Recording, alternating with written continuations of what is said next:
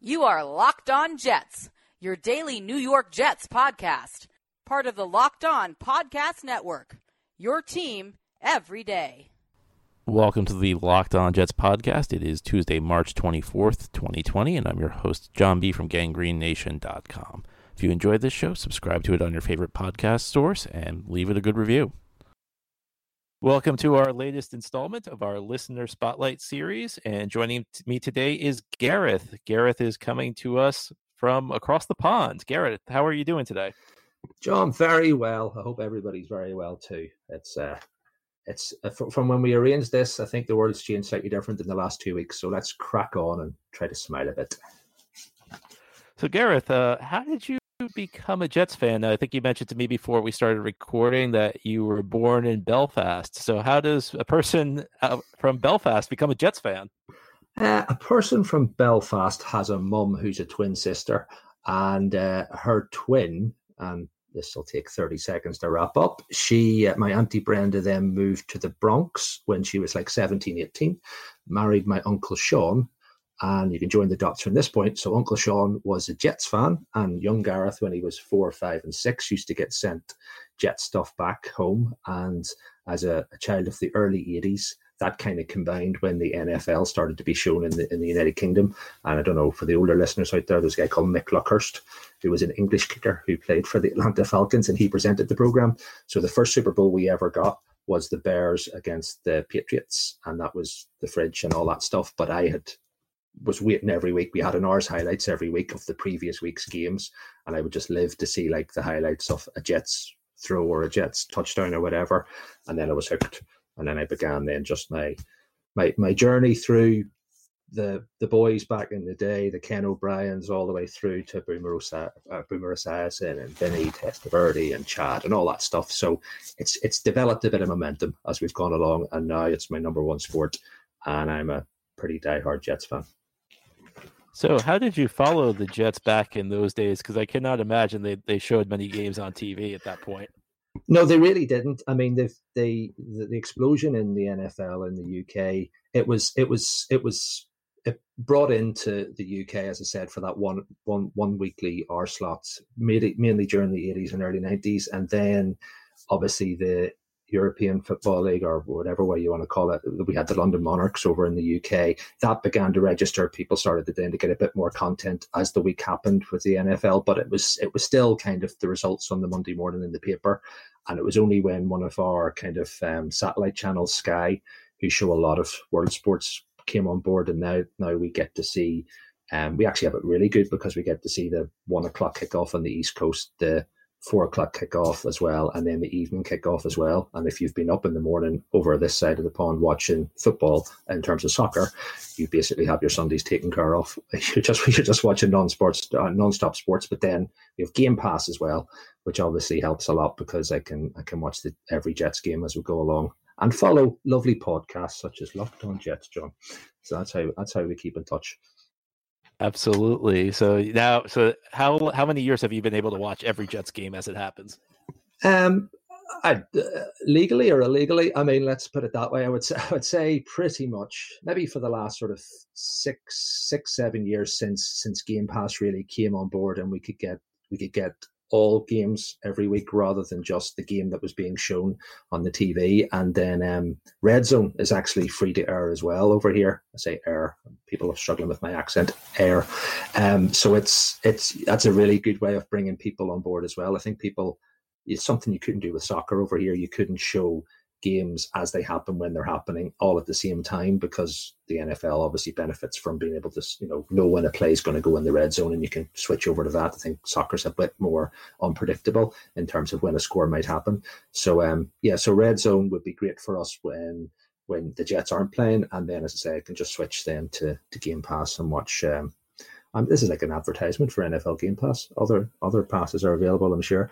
But um, yeah, so it's the Jets are just uh, I can I can find a way to find them. The, the good one, the, the, the tough ones are the Monday night games because obviously that's that's at a that's at a reasonably unsocial hour over here. But some things are worth staying up for, um, even if it is you know watching us play in Baltimore last Thursday or the second last Thursday night game. But you stay up for it, you watch it, see it through to the end. There's only 16 games a season, or hopefully more. Hopefully more indeed. And as Gareth mentioned, the Locked On Jets podcast is sponsored by NFL. I'm just joking. It's, we're not sponsored by NFL Game Pass. um, I gotta stop saying that. So, Gareth, uh, have you ever been to any games live? Yes, I have. So I've my my busman's holidays now are picking trips and just going across and watching the Jets play live. So I got um, got the Soldier Field last year to watch us um, finish second to Chicago, and then I got to the Monday night game this year, or say last season against Cleveland. There's a pattern developing here um, where I wouldn't say it was our finest hour. In fact, of all the years I've been watching the Jets, I may have picked the worst possible time to ever see my first home game because that wasn't good. Although people should always stay to the end. This is the only thing that annoys me about American sports fans who are lovely people, but I don't like it to see empty seats. You stay there till the end and you watch your team, no matter how good or bad it's going. Then I went down to Jacksonville and watched us again get beaten. Um, so I'm so far 0 and 3 and I'm beginning to hope that maybe the Jets want to pay me not to show up, and then I'll happily I'll happily let that happen. But um, at least it's it's small markers. I got to see us, you know, be competitive at least in Jacksonville, and there was a point in that game where I actually thought we might we might turn it around. And I think that was a crucial game of the season because that would have taken us roughly nearly to four and five. And then we had the Dolphins the following week, and in my head we were going to be five and five, but we weren't. You know. Well, Gareth, let's be fair here. It's not like the Jets have been winning a ton of games when you haven't been going, so it's not like you're the jinx here. I know, I know, I know. Um, and uh, yeah, it's listen. I, I in, soccer, I'm a, I'm a Man United fan, so I've been spoiled over over my lifetime. And you know something? There's something something good about living in hope. You know what I mean? And that's the beauty of every season. The NFL is such a fair sport because you can look at San Francisco and go, listen, you know, two years ago you're two and fourteen, and look where you are this year. You know, you got you got within seven minutes of winning the Super Bowl. So that's what we kind of cling on to, isn't it? The Jets. We can we can we can turn any season around. Although I wouldn't be hundred percent a fan of the schedule next year, which looks a bit tricky. Do you, have you ever made it to any of the NFL games in London?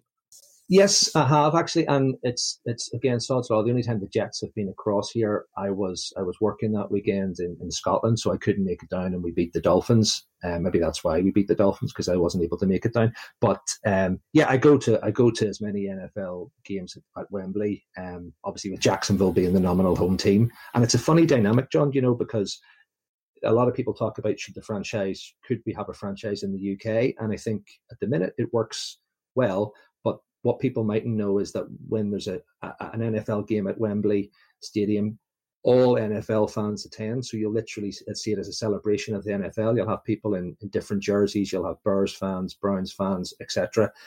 And the Jacksonville home games are even a bit like that as well. So I think it would be interesting to see if we had our own team, would those 70, 80,000 people be replaced by exclusively London fans? Because, for example, I I wouldn't I wouldn't just I wouldn't swap swap the Jets for the London team, and I think a lot of my friends here, NFL fans here, would say the same thing.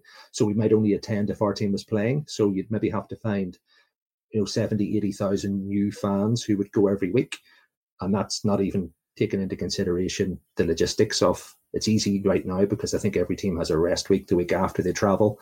And, you know, for an East Coast team to go to London is probably the same as San Francisco to play Philadelphia. The problem, I suppose, is always going to be what happens if you have to play every week and a West Coast team has to come over to London and then add in what happens if the London team makes the playoffs and all that stuff. So I think I think there's a willingness, and there's probably, and I, I would hate to upset any Jackson, Jacksonville fans listening, but I suppose that's the obvious franchise to come across given their owners' links with soccer in London. The problem, I think, will definitely be um, just fitting that into a schedule that will be fair and work for everybody. You know, so I don't know what what your feelings would be on adding in a, a new team. I know that the new C- CBA agreement might bring that possibility nearer fruition. But also, would it work practically in your in your in your eyes, John, bringing a team across and playing every week in London, or do you see the London game still as a bit of a novelty?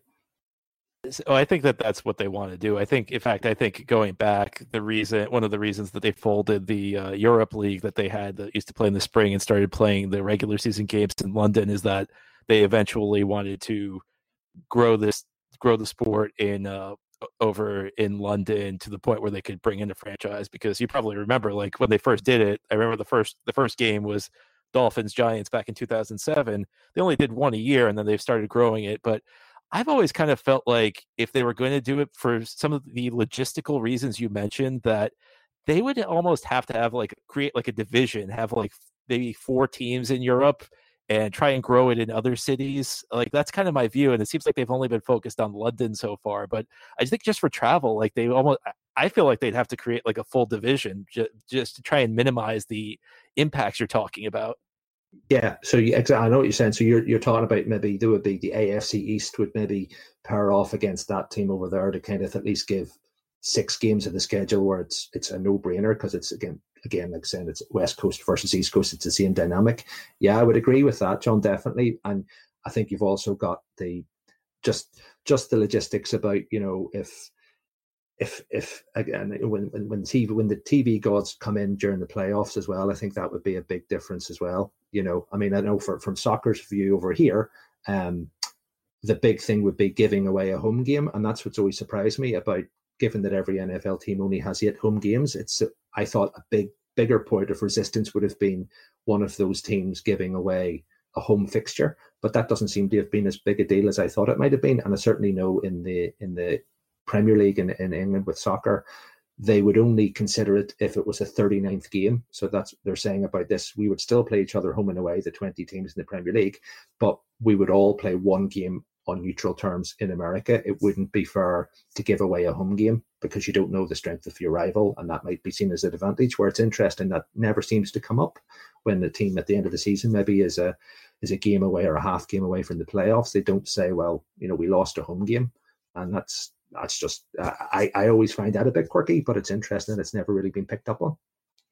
I know if the Jets ever lost a home game, I'd be I'd be pretty I'd be questioning it myself, and I, I I'm also surprised by it because you would think you would think teams would not want to.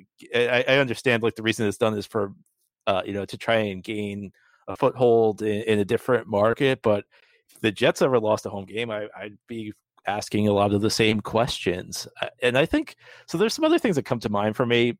I think that one of the th- I think that there there are some lessons to be learned by some of the things we've seen in American sports here, where you've you've had like the NBA try and expand to Canada, you've had the NHL try and move into like southern markets where hockey isn't very popular. So I think that, that you can learn some lessons from moving a sport into a new a new market that isn't really all that familiar with the sport. And I think like one of the biggest lessons is you need to make sure the team is well run because if you look at hockey the teams in the South who have had success have had competent management. And The teams that aren't have had bad management, and that goes with the NBA as well. As they put a team in Vancouver back in the 1990s, it was the worst run team. It was, I mean, it's unbelievable how bad their management was, and the team just would never caught on because of how bad they were, how poorly they were run, just the awful decisions that that front office made. Um, another thing is the NBA in the 90s, they they created obstacles for those two teams, for Toronto and Vancouver, where those two teams were not eligible for the to get like the number one overall pick for a number of years. So mm. you can't put obstacles in front of those. So I think that there are some lessons that the NFL can learn from other sports if they were to put a team in London. Mm.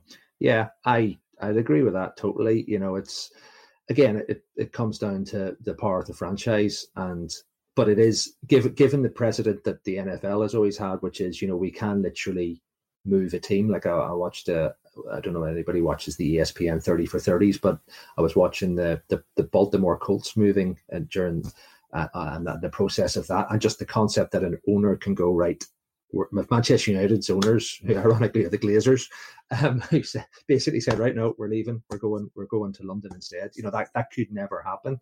Um, but I suppose in a world where the owners can do that, it probably makes it more likely or possible that you could see a franchise being moved because because it is essentially the owners are saying to the towns where they are, you need us more than we need you, and we'll call your bluff if you disagree. So, um, yes, and as long as the New York Jets stay the New York Jets, I'm happy. You know? So let me ask you, who are some of your favorite players of in Jets history? In Jets history, I I loved um, genuinely oh i was i was a, i was a Revis Island a fan always i just i just loved but then i loved a bit of Wayne Chrebet as well it's funny that it's funny that the, the players that just stick with you as as kind of guys that you watched growing up and you went yeah and obviously ken o'brien because i assumed he was irish a whole the whole time. Obviously, never having heard an interview or whatever. My view was Ken O'Brien. He must be from Ireland, um, and then that bubble burst as well. Um, so yeah, and I, I I did have a soft spot for Vinny Testaverde because I just thought I couldn't understand. Again, when you're kind of nine or ten, I saw him play for someone else. Why is he playing for us? He must like us a lot. So you kind of fall into that bracket. But my I think with a lot of Jets fans, obviously the the era that I like the most for obvious reasons is uh, and not because of him, but in spite of him, probably was the Sanchez area era because you know I think I love I loved I did like Rex Ryan as a coach. I thought he wore his heart in his sleeve, and you know you've had two two seasons in a row there where it was so it was so close, and I think we were probably spoiled going to two championship games because it's been a while since you know. But the wicked the wicked king of the East is is no more, John. You know, Tom's away, so hopefully we'll be able to play. Hopefully. Um, what are your favorite Jets memories? Um, probably, probably sit, sitting up through the night watching um, San Diego decide to give us the game in the, in one of the playoff games because their kicker decided not to aim at the posts. I enjoyed that one. I, I, I, think I think it's been touched on by a few listeners. Any games where we can come back against the Patriots, I always find tremendous fun. But I mean, I, I, I've, again, with the beauty of YouTube, you can go back and you can look at the Monday night clashes with with with Miami as well. Um, and I've a, I've a very good pal who's a Browns fan, so anytime we play them as well, because I think they're kind of on our level, and I can't believe we're playing them again. But I think that's a quirk of the schedule, isn't it? That we're we're third seed in the AFC East, and we have to play the third seed in the in the AFC North. So, listen, you only get 16 games a year, so you got to love them all. But um, I do. I genuinely, uh, uh, there's there's no such thing as a bad Jets game, and I genuinely mean that. And um, I think I, I, like I like what Joe Douglas is doing. I think it's not flashy. I think he's going free agency, something that perhaps makes a team that's very good Super Bowl worthy. But the draft is probably what gets the bread and butter done initially, and I think he's being quite quite calm and as you've mentioned many times uh, and I definitely agree with you, John. You know, the offensive line is where it has to be because John, um, you know, uh, Sam Darnold is what most people would say is he a good quarterback that sometimes plays bad, or is he a bad quarterback that sometimes plays good? And you can't really judge him unless he has protection. And I think that's Joe Douglas's number one priority. And it mightn't be flashy, and you mightn't get a big name in that maybe everybody's crying out for, but I think you'd probably agree. Maybe I'd like to hear your opinion that you know, you want five good offensive linemen, and then we can have a, a, a good rattle at seeing how good Sam Darnold is. But without them, you'll always be left guessing. Yeah, very well said. I, I, don't think I have anything to add to that. I mean, they, they might just give after this analysis, they might just give the show to you. yeah, yeah, yeah. I'm available at the minute. Definitely, I'm available. Um, yeah, but you know, I, I again, I I know our, our cap was was much bigger last year, John. So again, I mean, I'm I'm asking the expert here in terms of do you would if you had a if you had a, a luxury asset, you know, because I looked at you know Emmanuel Sanders. Was it he went from San Francisco over to was it where did he go to Detroit? Saints, I think.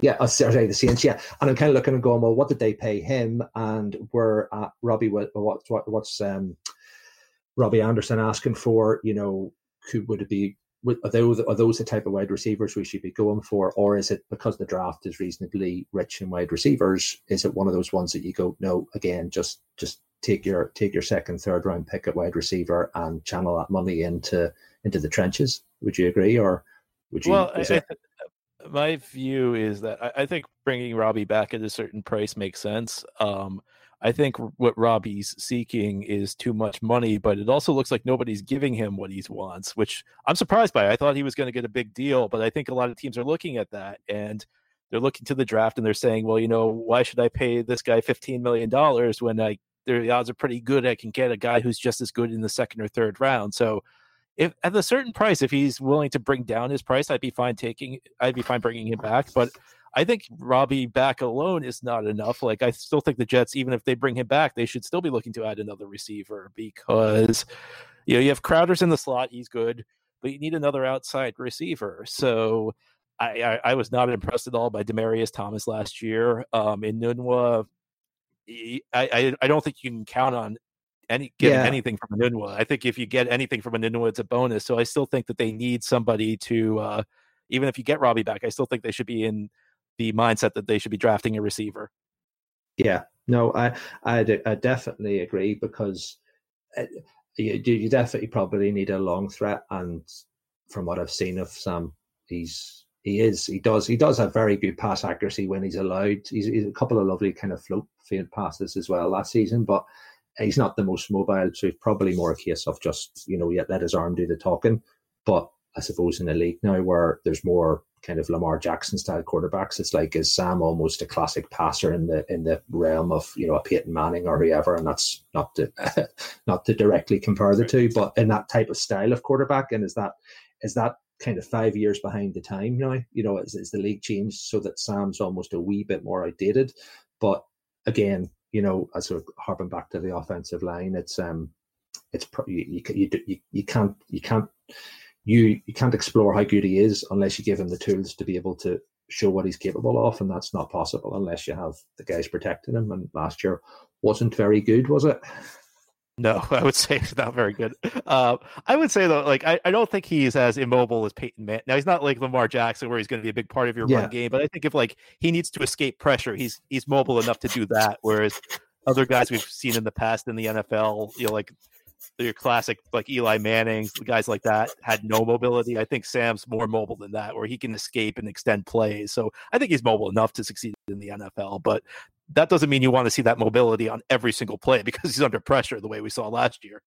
Exactly. Yeah. And and the other thing again that and not annoyed me last year, but this is just my across here observations and I was crying out, but no one would no no one would understand what I was talking to if I went to the pub and talked to them about it was we had Jason Myers, and I, I'm see, I'm a great believer the kicker is undervalued in American football, right? Because in rugby over here, there's lots of guys who have a massive kick and they, they're very accurate, but the kicker in American football is almost seen as, you know, obviously he's a bit antisocial with the rest of the team, and they only love him when there's a 30 seconds to go and he has to kick the winning field goal. But it's like one of those ones where he, for for a for a guy on the team who's going to be responsible for the majority of the points directly over the season, not to invest a bit more in your kicker. And so I was looking at, I know Jason Myers then left and we had a Pro Bowl kicker and what it would have cost to keep him on rather went to Seattle. And you could say, well, he went to Seattle and he hasn't, he hasn't pulled up any trees. So that was a good decision.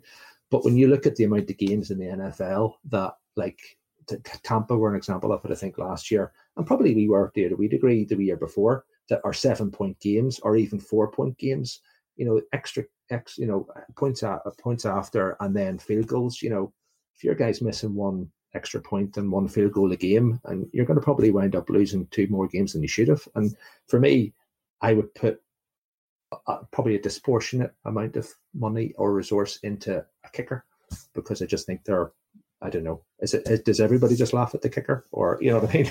but you know, when you see a really really good one, you're like, well, that's that's worth its weight in gold because they're so few and far between. See, I, the way I view it is, I look at it, and the performance for kickers just like varies wildly from year to year. As a guy can be like a 90% kicker one year and fall to 70% the next year. And for me, this is just my view. And like you and anybody listening can feel free to disagree with this. For me, it wasn't so much that they let Myers go because I felt like he was never going to repeat the season he had. It's just they did a, they did not do a good enough job replacing him. And it was very odd to me how they did it because like they could have brought in multiple kickers into training camp with experience and I mean, there were guys out there who were, you know, were signed in season who did a good job. So I just think they they messed up the evaluation after they let Myers go. That's just my view on it, though. I mean, I, I totally understand your position on it, though.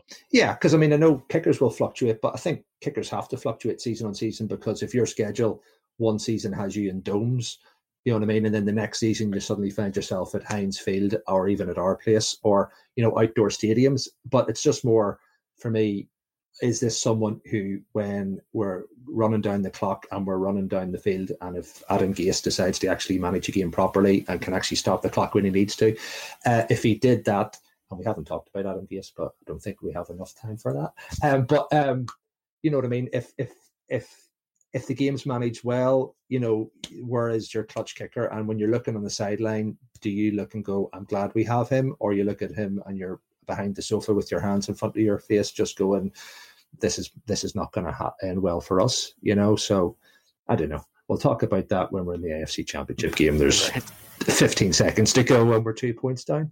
You know what I mean? But yeah, yeah. uh, well, you know, I also remember back in 2005 when the Jets lost that game in Pittsburgh when Doug Brien missed the field goals, and then the Jets used a second round pick on Mike Nugent, which was like the classic like overcorrection, where it's Yeah. it's like they had a bad kicker, so what they do is they end up using a second round pick on a kicker, which is you know not the way you want to go. Um, so Gareth, I just have one last question. It might be a silly question, but I'm just curious. Uh, anybody who comes on uh, for the listener spotlight, how did you find this podcast? Um, I find it. Uh, I, do you know something? I was, I was just, I was googling a Jets result or a roster or something, and it, it just my my my Google search came up with options for, for Jets podcasts, etc. And you know, obviously, I was directly migrating towards Locked On Jets, John. Um, but yeah, no, it was grand, and I'll make a prediction now: ten and six next year. And you know how we're going to do that, John?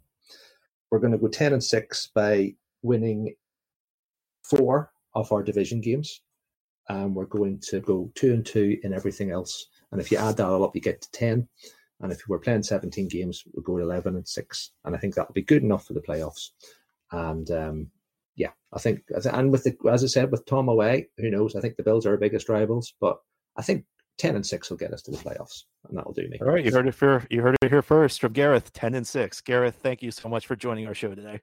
Brilliant, John. Loved every minute, and good luck to everybody. And usual messages. Hope everybody's well. And thank you for listening. This has been the Locked On Jets podcast, part of the Locked On Podcast Network. If you like our show, subscribe to it and leave it a good review. Have a good Tuesday, everybody, and we'll be back again tomorrow to talk more Jets.